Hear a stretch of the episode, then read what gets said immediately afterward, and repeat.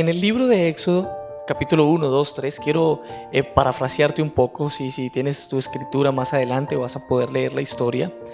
Yo quiero contarte que el pueblo de, de Israel eh, estaba siendo oprimido por, por los egipcios, ya que José había reinado hacía unos años y había hallado gracia en Faraón y José ayudó a resolver muchos de los conflictos de Egipto, pero muerto el Faraón reinó en su lugar, eh, dicen los historiadores, Ramsés I, y, este hombre no conocía las obras de José, José también ya había fallecido, y dice que empezó a esclavizar a los egipcios, ah, perdóname, empezó a esclavizar a los hebreos a los israelitas. Y empezó a ponerles trabajo pesado, yugos, eh, cargas en ellos. Y en un momento el concilio de los ancianos, que normalmente tienen los reyes, los príncipes, eh, le dicen a él, mira que eh, los, los hebreos están multiplicando y están siendo incluso en mayor número que nosotros. Pero hay algo aquí que quiero resaltarte, por eso no te leí la escritura, porque quiero compartirte algo que el Espíritu de Dios ha estado hablándome en este momento y, y yo te invito para que leas Éxodo 1, 2, 3 y puedas entender lo que yo te estoy enseñando. Pero dice la, la palabra de Dios Dios le había hecho una promesa a Abraham, le había dicho, de cierto, te multiplicaré y tu descendencia será mucha en la tierra. Si puedes contar las estrellas del cielo, así será tu descendencia.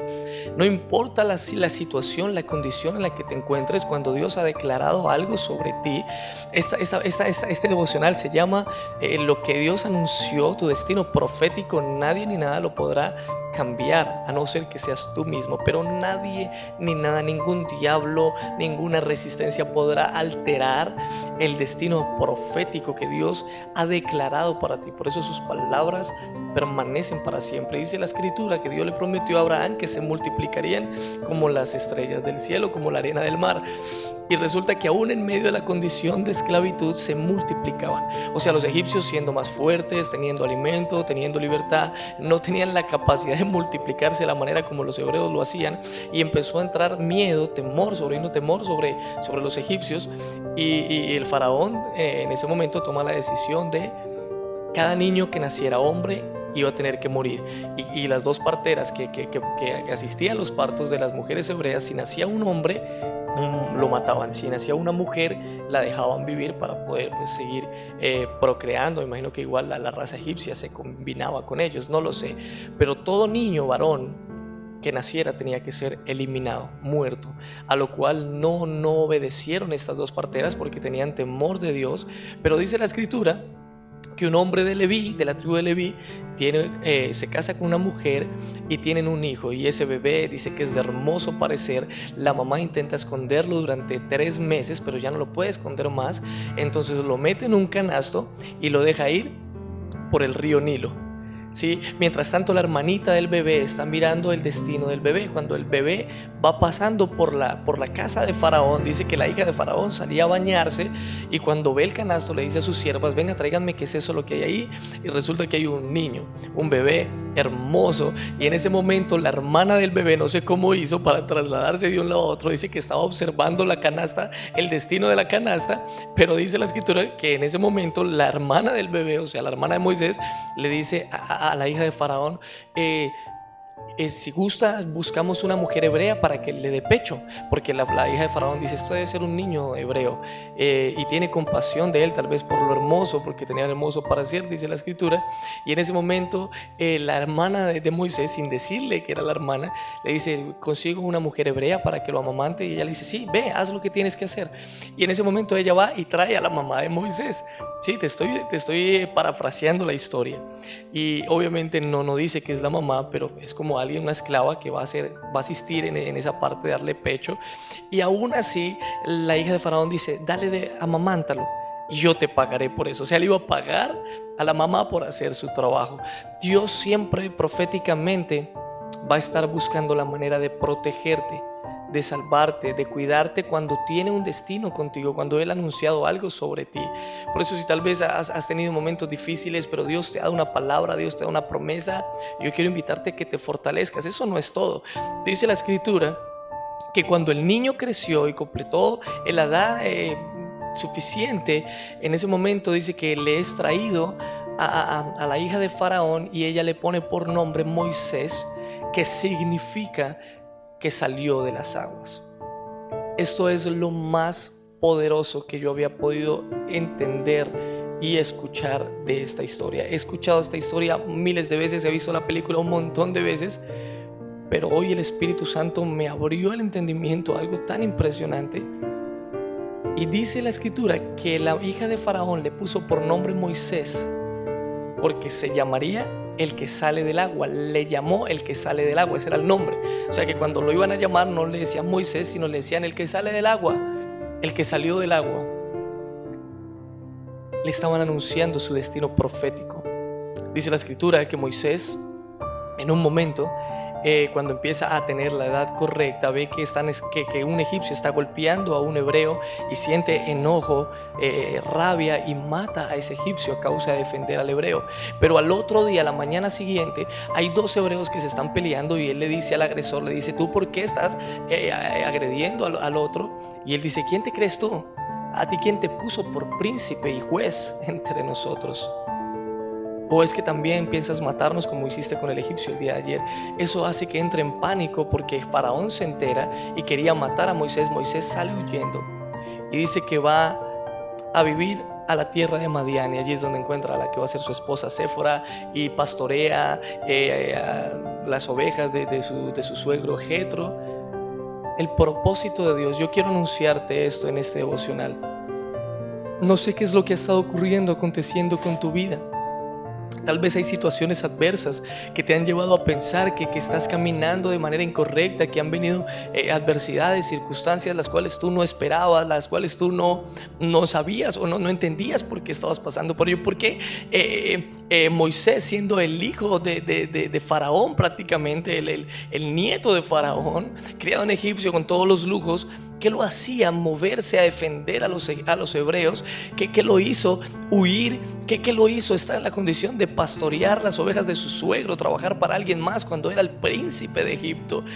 Eh, eh, eh, él tal vez podía llegar a, preguntarse muchas cosas, pero simplemente era su esencia, su esencia, lo que había dentro de él, para lo que había sido llamado proféticamente, estaba anunciado lo que Dios haría con Israel. Y el nombre que le dan a él es el que sale del agua. Y es lo que yo te quiero decir. Dice la palabra que en ese momento, cuando antes de Moisés subir, aquellos hombres dicen, ¿quién te ha puesto a ti por príncipe? Y pues, ¿qué te crees tú? ¿Tú quién te crees? En el momento en que Moisés tiene un encuentro con, con Dios, dice que a través de de una zarza ardiendo, Dios le llama al secreto y le dice, te he llamado para liberar a mi pueblo Israel porque lo he visto oprimido y tú le vas a libertar. Y dice que cuando Moisés saca al pueblo de, al pueblo de Israel de manos de Egipto, de esclavitud de Egipto, y cuando están saliendo al desierto para adorarle, dice que los egipcios empiezan a perseguirlos y cuando se encuentran, se encuentran con el mar rojo, ya no había nada que hacer. E, e, e, el mar frente a ellos, ya no había opción, no había salida. Los egipcios estaban detrás de ellos, persiguiéndoles tal vez para matarlos. Pero yo quiero decirte algo, había un destino anunciado, profético.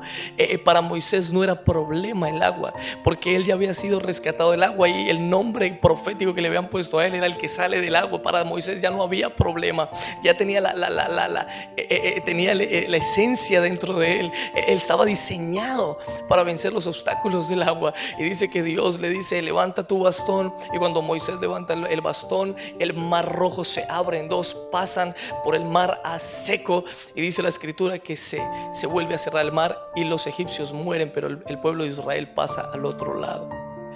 Lo que había sido anunciado desde pequeño fue el destino profético de Moisés. El que sale de las aguas volvió a salir de las aguas. Yo no sé cuál es el destino profético eh, me pone triste, me da tristeza las personas que no creen en lo profético de Dios. Qué triste, porque no, no sé cómo son dirigidas, cómo son direccionadas. Pero yo he venido a decirte que hay un destino profético que Dios ha planeado para ti. Que hay algo profético que se está, que se está gestando en el corazón de Dios, pero que ya ha sido depositado sobre ti. Hay naciones que Dios ha puesto sobre ti. Hay, hay actividades, hay situaciones, tal vez cosas en las que tú te sentías inconforme. Tal vez... Eh, has estado inconforme eh, viendo gente que tiene, que aguanta hambre, la miseria, o tal vez ves gente que está sufriendo en las drogas, esclavo de las drogas, del licor, en matrimonios destruidos.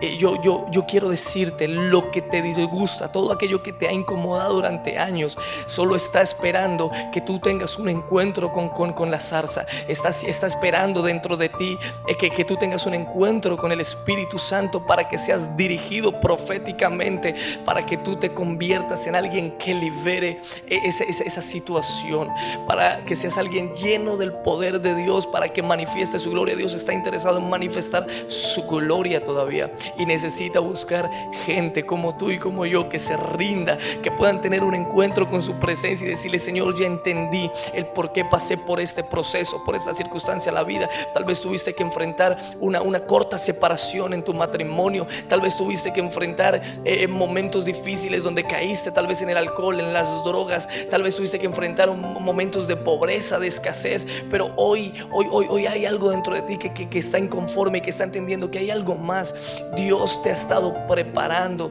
Dios ha estado preparándote porque hay un destino profético, porque en el momento en que salgas de esa situación vas a ser un instrumento de Dios para liberar a otros, para bendecir a otros. No sé si tú puedas estar entendiendo lo que Dios te está anunciando, pero hay un destino profético que quiere hacerse real en tu vida. Yo quiero orar por ti.